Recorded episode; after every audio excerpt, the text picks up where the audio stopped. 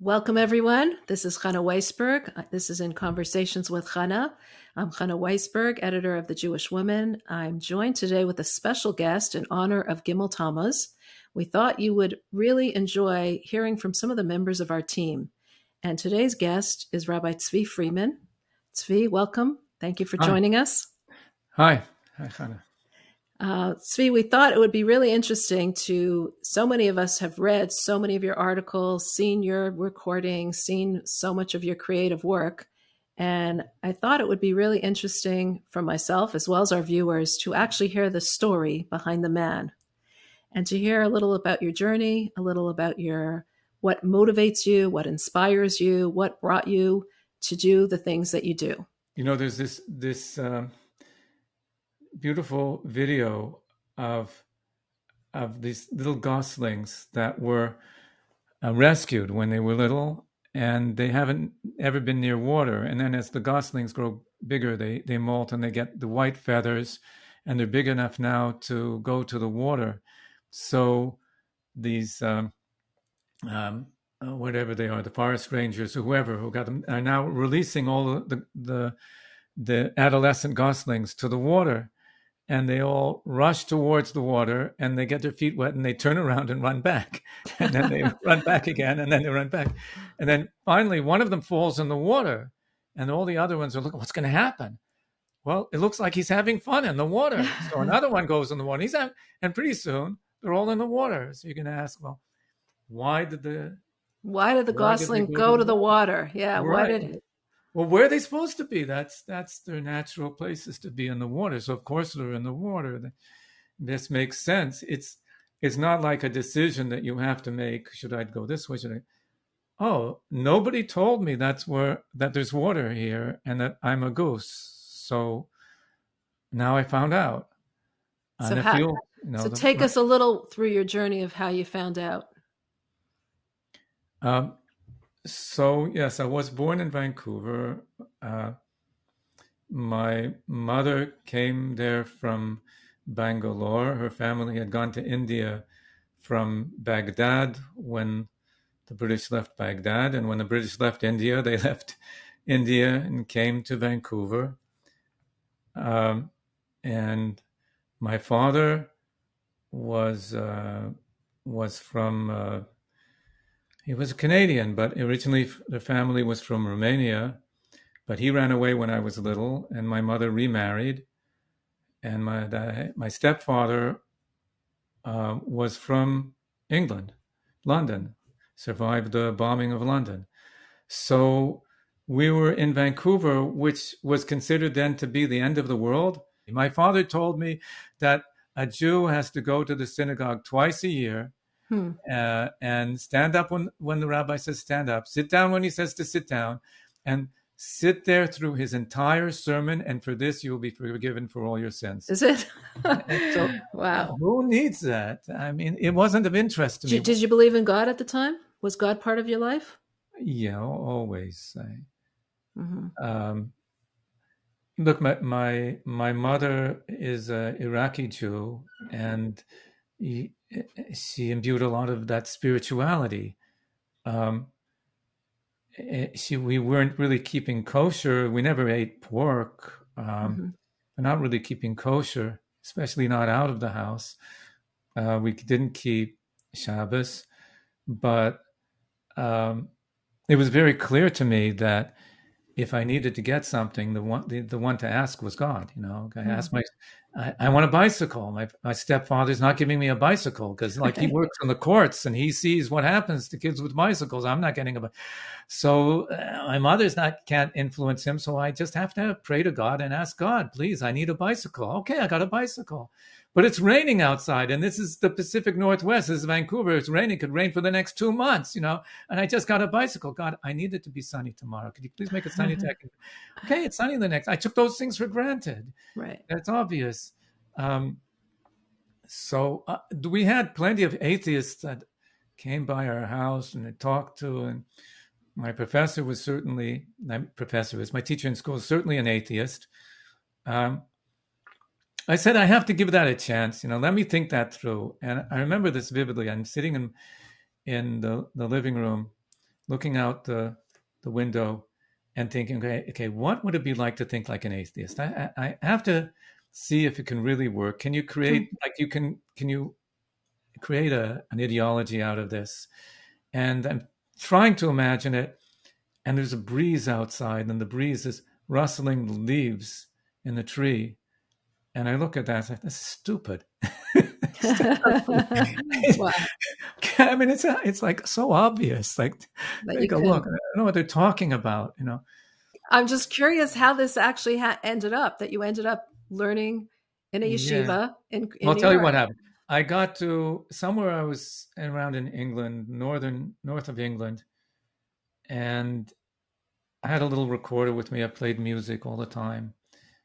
Um, I had my guitar strapped on my back, and and I was thinking, you know, I'm traveling to here, I'm traveling to there. So I said, when I finish all this traveling, then I'm going to start thinking about what life is all about. Mm-hmm. No, wait, wait a minute, hold on when's the best time to think about life is all about is right now while, mm. while I'm traveling and have mm-hmm. no connections. So what is life all about? See, I couldn't figure that out. But one thing I could figure is if you're going to live, you might as well learn to do something good. So what could I learn to do good? Uh, I could be a musician, a good musician, maybe a composer. Okay, so I I settled on that, and then I was ready to come back home. And when I came back home, I got my job back again teaching guitar, and I was able to pay a teacher to teach me music theory. And then from there, I was I asked him when I got the music theory down, who can teach me how to write music? I'm not going to go to university. And there happened to be a famous composer in town who was very married to a very wealthy man. Her, na- her name was Jean Coulthard, and she had just retired. So I went to her with my in my torn blue jeans and long hair, and convinced her to give me lessons in music composition, which amazingly enough she did. Hmm. But then she told one of her graduate students, take this kid and put him in university. And I went there kicking and screaming. Hmm. but she said so, so that's what I had to do. And I was back in university. So it was really a lot of it was that that scene on the university campus threw me into a huge ball of confusion. Uh, a real, I guess, identity crisis because I don't know who I am over here. Am I uh, a classical guitarist, a composer? Am I a rock star? Am I a hippie? Am I an academic, an intellectual? am I what am I? I have different friends that I'm different people with, and each morning I have to get up and decide not how I'm feeling, but who am I today? Who am I? Mm-hmm. Um, and I'm teaching guitar at the same time as as trying to get through the, the grades and writing music and getting into this crowd, and was very confusing. So at the end of that year.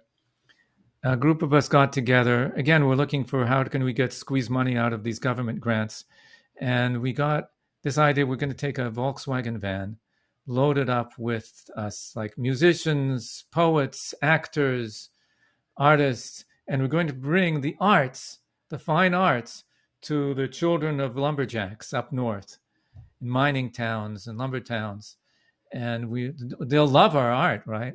so, so you can imagine, like these artists and musicians are all crazy, and they're packed in this Volkswagen van, and and sleeping in the van or sleeping on some gymnasium floor. And when we put on our shows for these kids, they're they're laughing at us hysterically and throwing spitballs, whatever. And, and we, we have to get along with each other. And you're living in such close quarters with these people, with these crazy people. That's when I first felt I'm not these people. Hmm. And, and that's that's something difficult. I still find it difficult to describe. There was this one morning that I got up in the early in the morning, I decided I got to speak to God again. Mm-hmm. And I hadn't talked to him in a long time. So I had a shower, I got dressed, I'm going to talk to God. And I couldn't. Hmm. I couldn't because I felt whatever I said was not authentic. It's not sincere. I'm just pretending. When I was a child, it was sincere. Now it's not. Hmm. I remember when I was like biking through England and my bike was breaking down and it's late at night and I've got to bike to the hostel and this bike is not moving and I got to keep going because I have no clue where I am. Like there's no GPS in those days. You know? I just got to keep going. And I've started yelling out the only Jewish prayer I knew at the time, Baruch atah Hashem Elokeinu melech olam, over and over again with, with Hashem's name, right? Um, so those moments were sincere. Or the time when I was like trying, I was in Jerusalem and I got to find my grand aunt's house. And I don't even have the address, but I was there once and I got to find it. So I just look up to the heavens, say, God, like, you, you, you're directing me. You'll get me there, right? That was very sincere. But now it was impossible. I could not be sincere. Um, something that education, I don't know, these institutions did to me. So I figured, okay, I'll sing. I used to sing songs to make up my own songs and just sing. So I'll sing to him. But now I'm a trained musician with a trained voice. I, mm. I, everything is also fake. It's all artificial, and I can't. And it's bugging me. I desperately need to have this conversation, and I can't. It's not coming out. There is nothing sincere. There's not a sincere bone in my body. It's all fake, all fake. And at that point, I noticed on right there on this little finger was a, a teardrop. So I figured that that teardrop must have been sincere. There must have been a, a moment when I really meant it, and that's when that teardrop came. Wow! And I figure if I have taken a photo of that teardrop hmm. close up with a microscope, I'd be able to see everything that happened in my life from that point on hmm. inside that teardrop. I think that was really the turning point. But finally, I went for like this thing that my sister said I had to go to, and this uh, it, it's in the afternoon after the afternoon prayers mincha, and this guy's talking. I, I, it was hard, like the cognitive dissonance. I think, like I said, the only fedoras I'd seen were in gangster movies, but these gangsters had beards. Uh, so trying to figure that out. Uh, so I'm listening to this guy and he's talking. I don't know what language he's talking. What on earth is he talking about? Uh, it sounds very fascinating. I have no clue. Something about light coming in through the stained glass windows and vessels shattering, and so go see what went wrong in the kitchen. You know, um, and, and when he opens for questions, it's obvious they don't have any clue what's going on over here. So I grabbed them afterwards, and I said, "You got to explain this to me because eh, eh, eh, explain that more."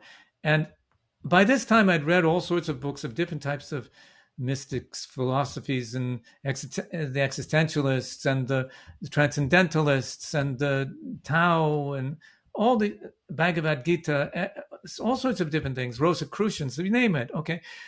But he's got it like as a sophisticated science with all the mm. details. I, I can't understand it, but I see it's like making everything look like comic books. Mm. So um, I asked him, so just explain to me, like, what were you talking about? Oh, here's a simple question for you. What's the purpose of life? so he's explaining that there's a kind of light, and you have to see that each thing is being created at every moment by this light. He says, I don't see the light. Where is the light? Like we're downstairs near the chapel, and where's this light you're talking about? And he says, there's a light that creates each thing. And then there's another light that's greater than that light that encompasses. I don't know what he's talking about. He said, the purpose of life is you have to be able to see when you look at something that it's not just a thing that there, it's light creating it at every moment. I'm trying to imagine light creating it at every moment, like, like a light show or a laser show. Whatever. Yeah, he says something like that. And, and, and then, but you see, the difference is that the light is still within its source. Oh man, what are you talking about? Mm. So after all this, I said, oh, "Look, I'll come and see you tomorrow again. We'll talk some more." And I, I went outside, and this I remember like it was yesterday. I come outside, and there's this grove of tall willow trees in the July sun, and I look, and they're not willow trees; they're beams of light coming down mm. from the heavens. And, and you were, were not anything. no, there were no psychedelics involved, just beams of light coming. Down. Wow. So I came back every day. I argued with this guy every day. he's just a few years older than me, I guess. His name, I, I found out much later, was Yossi Hecht. Mm. And he was one of the most brilliant students in Lubavitch at the time. He became later the, the Rav of Eilat. He's still there. Mm. Mm-hmm. So I argued with him, and I thought he was nuts. He had no clue what the world is all about. Doesn't never read any philosophy, never read anything else. But he's smart. But I kept on arguing with him, and uh, so just at that time, due to that teardrop, wow, the Lubavitcher Rebbe sent these four Shiva students, including Yossi Hecht and Gabriel Marzel, for me to argue with. And then, as soon as that was over, um, Yossi Hecht's good friend Rafael Minkovitz moves to town to be a teacher in the Talmud Torah day school. And he made sure, he knew about me before he came, and he made sure that I would be at his house for every Shabbos. Mm. And like his house was my house. I could just like go to, the, I didn't even knock. I would just, mm. anytime I want, just open the door and walk in and sit down, which is, I really, really needed because when I was there, I felt I felt at home more wow. than I felt at home in my parents' house. That's incredible. Yeah, yeah. And then I went through this year when I was the undergraduate society president, teaching guitar, and had an overload of courses to make up for the course I didn't take the first year because I registered late, and um, and and I started keeping Shabbos, and not being at school for Yom Tov, which was a huge sacrifice. And every morning I would get up and I had, you know, put on my tefillin and say what I was, you know, packing. Ended up being like an hour every morning. Um, because nobody had told me before you were supposed to do these things. Now I found out. Okay, so I'm doing it. Okay, and and and learning with Rafael Minkovitz and uh, so on. Hmm. I want to fast forward a little bit to mm. your work to your work here at Chabad.org. Yeah. Um, can you tell us a little about what you do here? What do I do? Mm-hmm. Um, I'm still waiting for somebody to tell me what I'm supposed to do. Uh, I I sit and I learn stuff and find people to to talk to about it and drive them nuts about it. And then when I'm really excited about something and got it organized in my mind, I write it. Um, what what brought what brought you to Chabad.org? Um, brought me to Chabad.org. There was a thing called uh, CompuServe, and then there was America Online, which became AOL, and there was the BitNet and other stuff like that. And uh, it was very, very Jewish at the very beginning. I remember on CompuServe there was you could see activity in different groups, and like the Jewish group was more active than than the Christian group, and uh, everywhere was this Jewish stuff happening. And I had a little uh, Apple IIe clone, and uh, later I got a uh, I got a, a Mac too, and I was online. You had to dial up each time, and there was this guy. Um, there was this guy uh, YYK, Yitzhak Kazin, and uh, we were doing, you know, answering people's questions, and he asked me to write some, write some tzvi, write some Chassidus for uh, the, for the internet. And I said, but it's, uh, everything written in English is boring. So he said, write something that's fun. So I wrote down the Sinai files, hmm. and that that went big on the internet. It wasn't the internet yet. It went big online and the BBSs and so on. Um, and uh, then I started doing this uh, Souls on Wire, I called it, which was a subscription where I wrote these little meditations. So when uh, the the third day of Tammuz in 1994, uh, after the after the Rebbe's passing, um, I felt I a need to create these little packets, everything that I had learned, and put them in little packets. And I felt it was a travesty that um, all these people who are seeking for something, and they seek it everywhere else except for from the Rebbe, who was such a such a, a fount of wisdom, a luminary, but ignored. I felt this was the way. Make these little packets. So that was how this Souls on Wire subscription started, and I mm-hmm. started creating them and writing them, trying to make it as succinct as possible, be more mobile that way, and um, but still profound and deep. And those were doing well, and uh, eventually that got well. YYK he was he dedicated his life to this whole thing, but he he didn't live very long. Mm-hmm. And then it was taken over, and uh, these guys who took it over contacted me, and so I was providing those writing. They wanted more and more. There was only a certain rate I could turn them turn them out at, hmm. and then got involved in Ask the Rabbi thing, and then eventually came on full time to Chabad.org. Hmm. So that's how that happened.